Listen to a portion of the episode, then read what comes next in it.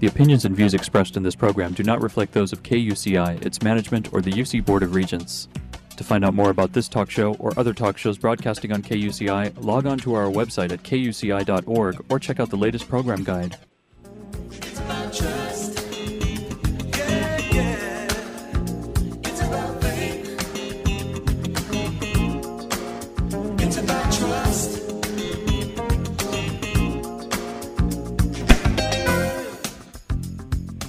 You're listening to KUCI 88.9 FM in Irvine and KUCI.org on the net.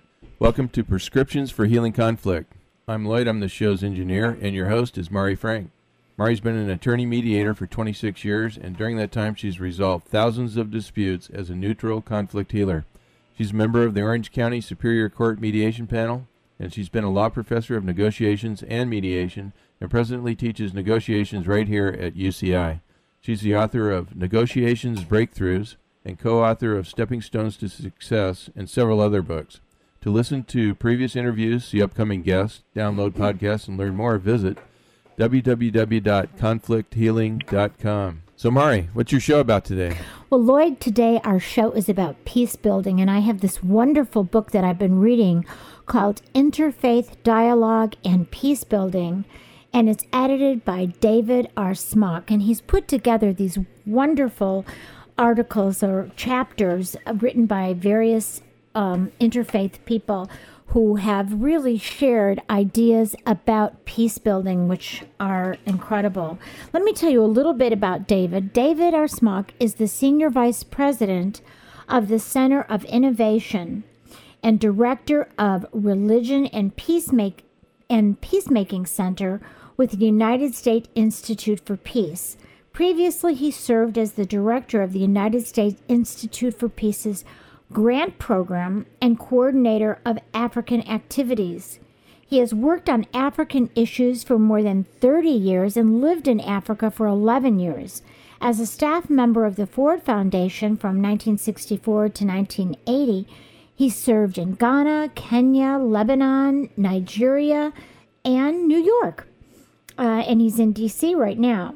From 1980 to 1986, um, he served concurrently as director of the South African Education Program, a scholarship program that brings black South African students to United States universities, and as vice president for program development and research for the Institute of International Education.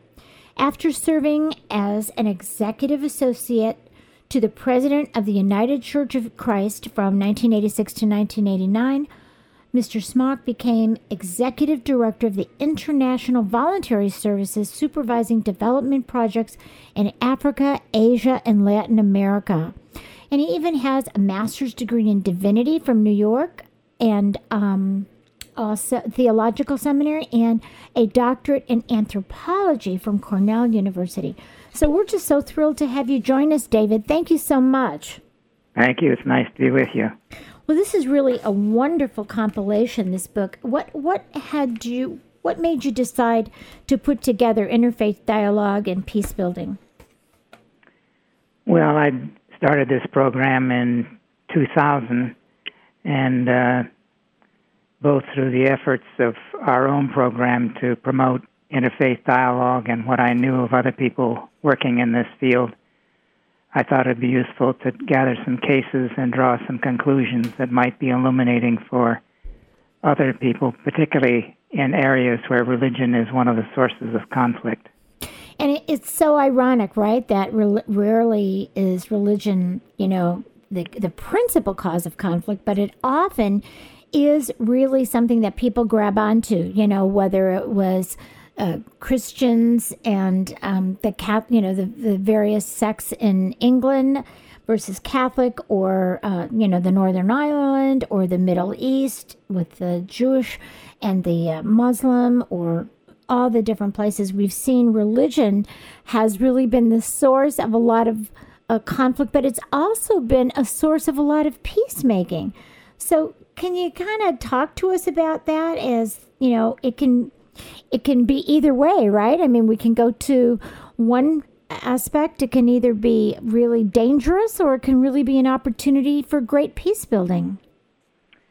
Well, I think there are two things that need to be clarified, and you've touched on one of them, or actually both of them. But one thing is that religion is often charged as the source of conflict, but in almost every case where that charge is made, it's not theological differences that divide the communities. It's other, it's either ethnic or political or economic.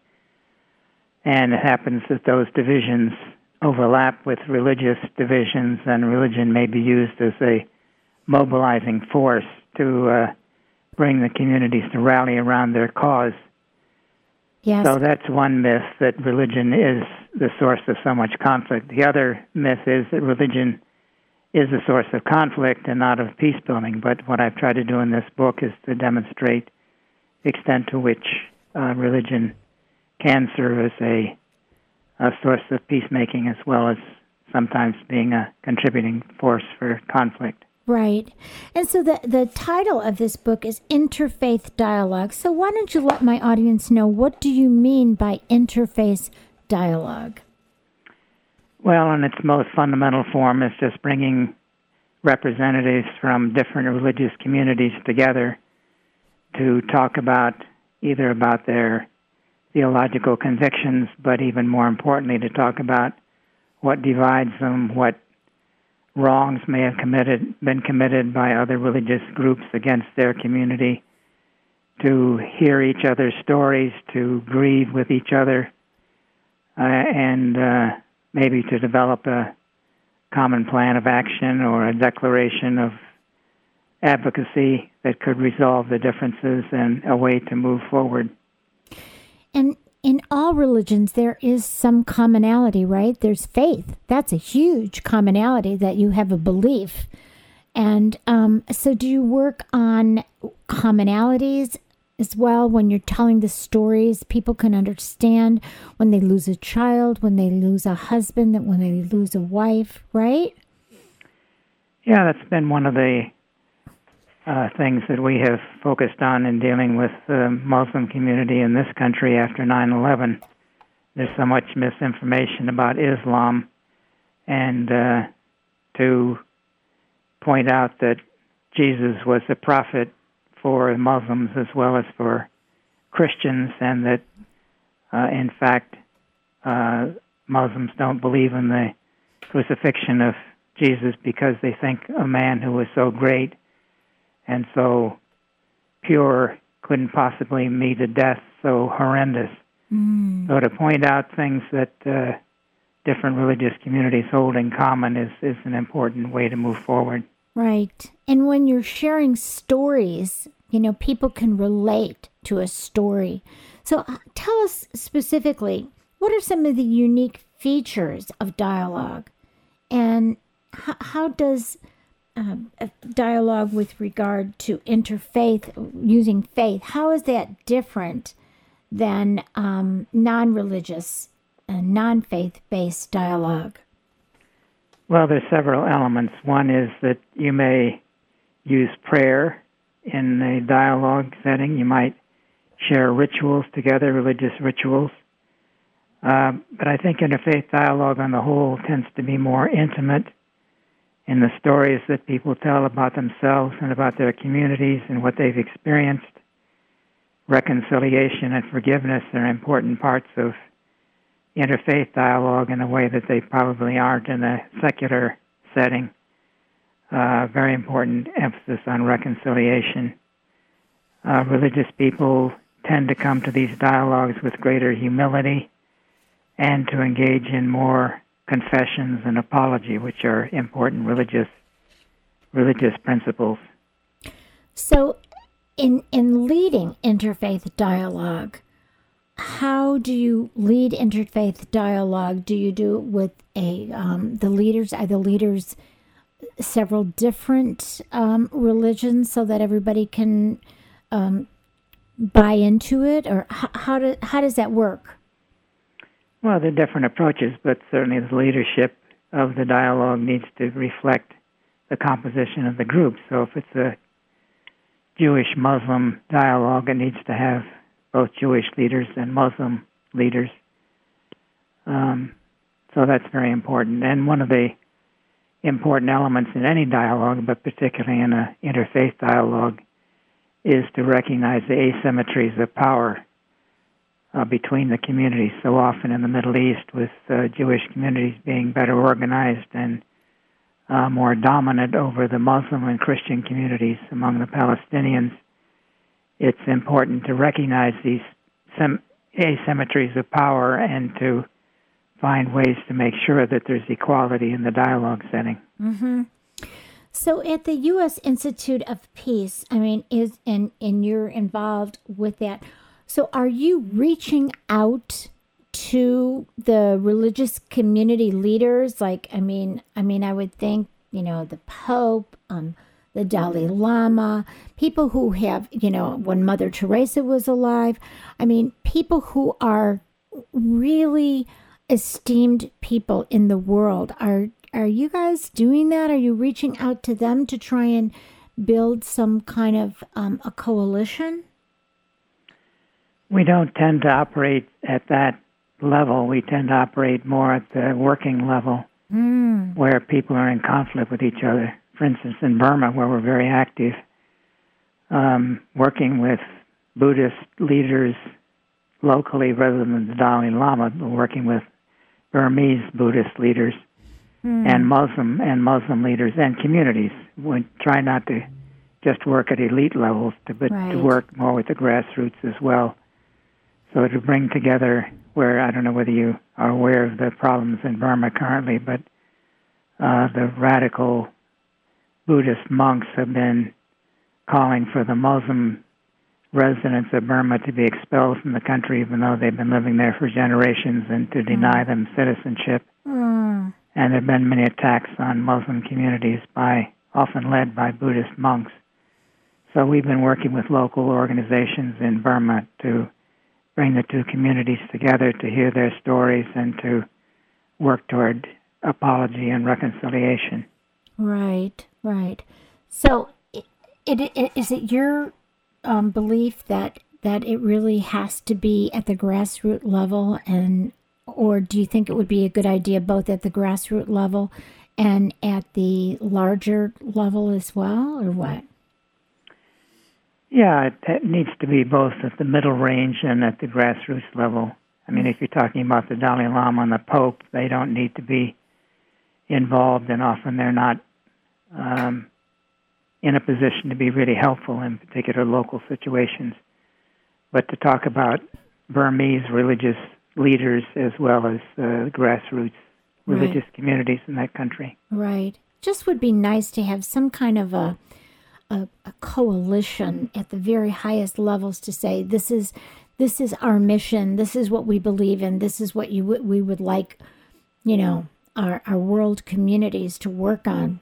I don't know. It just seems like that to me. When I'm thinking about uh, corporations, and you know, you can work at the grassroots level when you're trying to do team building, but if you have it come down from the top, it seems to have a lot of power. Mm-hmm. You know, so how how can interfaith dialogue contribute to international peace building? That's that's really what I want to know. Well, we work primarily in the zones of conflict where we work. They're not strictly speaking international. They're international in the sense they're not domestic U.S. Right. But they're not between countries so much as they are uh, different religious communities within within a particular country.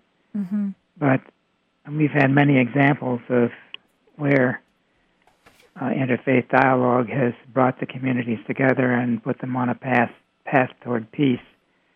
We worked. We aren't doing as much currently, but we worked for several years in Israel and Palestine on what was called the Alexandria process, which brought together the chief rabbis, the uh, chief imams, and ulama from the Palestinian community and the bishops from the Christian communities.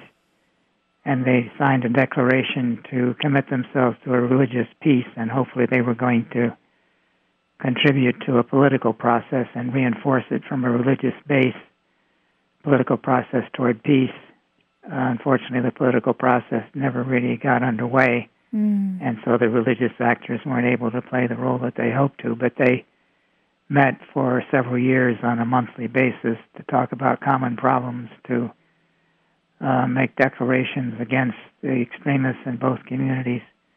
And when something outrageous happened, they would make a declaration condemning the outrage and speaking in an interfaith uh, basis. Mm. You know, here on the campus of the University of California, Irvine, they they have a, a peace institute, and what they've done is they've sent um, Israeli and Palestinian um, students to visit Israel. You know, the mm-hmm. ones that are that are here, that are children of Palestinians that have become American citizens, and that mm-hmm. has been very positive. Uh, it's an olive branch program and um, it's been very positive for them to to really kind of connect and at the at the level of co- college level. What do you think about doing peacemaking in the elementary schools, teaching teaching love and teaching peace and teaching understanding among in interfaith at the elementary school level? Well, it can help. We haven't had any experience at that level. Mm-hmm. Um, obviously there's limited understanding of even the differences between the communities, much less the commonalities. Right. But um, no, there are ways that even at elementary school you can begin to get people of different backgrounds and faith orientations to communicate more effectively, to engage in group projects. That's probably the more effective way than just having a dialogue session, but to right. get them to participate in community service projects together where they're doing things together and they get to know each other and realize that they have a lot in common and they have a lot of similar commitments. Mhm. So what are the some of the limitations and risks that we have with interfaith dialogue? Well, one of the major problems is that there are extreme groups within each religious community that don't want to engage in dialogue, don't want to engage in peacemaking. Mm. Uh, I mean, we see it in uh, so many religious communities. I've mentioned the Buddhists. It's certainly true of the Muslim community, true mm. of the mm. Christian community, mm. Jewish community. And interfaith dialogue really only is appealing to those who are more open-minded and less at the extremes. Right. Uh, it's often it's often harder to work with the extremes within your own community than it is to work with more moderates from different faith communities. Yeah. The other major limitation is that um, we have limited. We have as religious actors, we have limited leverage. Right. We can engage in moral suasion, but somebody said that he didn't take the Pope seriously because he had no battalions. Mm.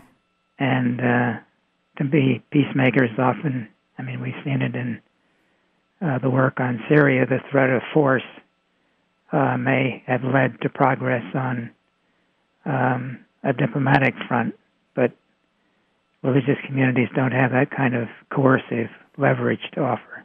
Right, right. Are there some principles that can help predict that the outcome of interfaith dialogue, whether it's going to work or not? First of all, is mutual respect and a commitment to listening to each other. Um, look for concrete out, outcomes, not just talk, um, not to be confined to elite levels. Find out what the two or three sides can agree upon. Uh, see how the needs of the communities are interlinked and that they have needs in common and that satisfying the needs of one community may help satisfy the needs of the other community ensure that uh, pain is mutually comprehended and that they've actually listened carefully to the stories to appreciate the fears that the communities have about the future, mm-hmm. the mourn the losses that they've experienced in the past. I mean, one of the most fundamental aspects of uh, interfaith dialogue is to try to transform relationships. It's not just it's not just understanding the different differences or commonalities between the faiths, but transforming relationships so people can work together in the future. And finally, I'd say it's so important to recognize that justice is a central part of peacemaking. It can't just be uh, we sit down together and hug each other and understand each other, but to realize that there are justice issues usually lying behind the conflict and that these have to be addressed before a true peace can be achieved. Right. An apology. You know, I've I've talked to so many people who have, you know, been you know, they've written books about the atrocities that they have experienced or their families mm-hmm. have experienced and you know, part of it is apology. Just yeah. apologizing for that and you know, um, the Armenians that, that there's a lot of um, sadness because there's never been really uh, an apology by Turkey. Right. And um, I had a woman on my show who's a psychologist who said how important that is to reconciliation is to say, I'm sorry. I, you know, we never meant to do that. I think, you know, Germany has, has probably been a good leader in terms of what they've tried to do um, since the Holocaust um, yeah. in term, but uh, we don't see that in many other places. And it seems to me, when at least from you know, I don't work on the global level, but and when I'm trying to help people to reconcile, um, you know, forgiveness, apology, respect, dignity, all those are are very critical, yeah. right? Yeah. Right.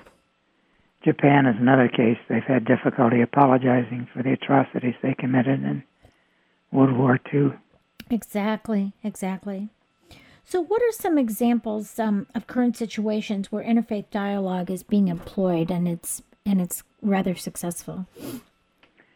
Well, I mentioned the Burmese case where we've actually had some success in um, working with more moderate Buddhist leaders and with Muslim leaders and communities, and uh, they have engaged in mutual peace building to counter the impact of the uh, extremists on both on both sides. Mm-hmm. I mentioned the Alexandria process in Israel Palestine. We've been working for several years in uh, Nigeria. We had a work with a local partner there, a imam and a pastor, both conservative uh, religious leaders. They were leading religious militias in the past. They were fighting each other. Mm. The pastor lost his right arm, and the Oh dear. Imam had two of his cousins killed in the fighting, and these two, this pastor and Imam, were out to kill each other. Yeah. And then they recognized that both Islam and Christianity are religions of peace, and they came together and formed the Interfaith Mediation Center. Mm. And we worked with them in the Plateau State, uh, where there's been a great deal of conflict between Muslims and Christians and uh, worked in a particular community, Yelwa, where a thousand people had been killed. Mostly Christians had killed Muslims, mm. and uh, were able over a period of a week to negotiate a, a settlement. And one of the striking things was that when we brought the two communities together and had them explain what the charges were, of one community against the other, the Christians started off and indicated all the complaints they had about the Muslims. And the Muslim leader got up and said, Yes, we accept that. We did all those things and we apologize. Wow. And then the Christians who thought they were the ones who were the experts on apology and reconciliation, all they could do was to apologize for what they had done to the Muslims and to uh, seek forgiveness from them. That's so those are some of the examples. We've also been working for a long time in Sri Lanka, bringing together the four faith communities: the Muslims, Christians, Hindus, and Buddhists, and have had some success there. And it's another instance where uh, Buddhist monks, some of them are extreme and have been the most vehement in uh, trying to stop reconciliation between the Buddhists and the hmm. Hindus and uh, we've been trying to break down those barriers. Do you think that the extremists is, is really about power?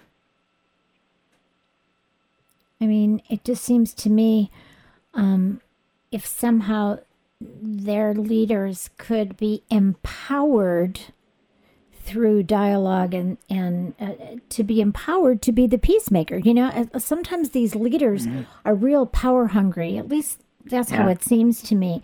That if somehow they could be transformed to be the to have that power, but the power for good. You know what I mean? Yeah. Yeah. That that that would be a tremendous uh, help to to bring people into um, into reconciliation.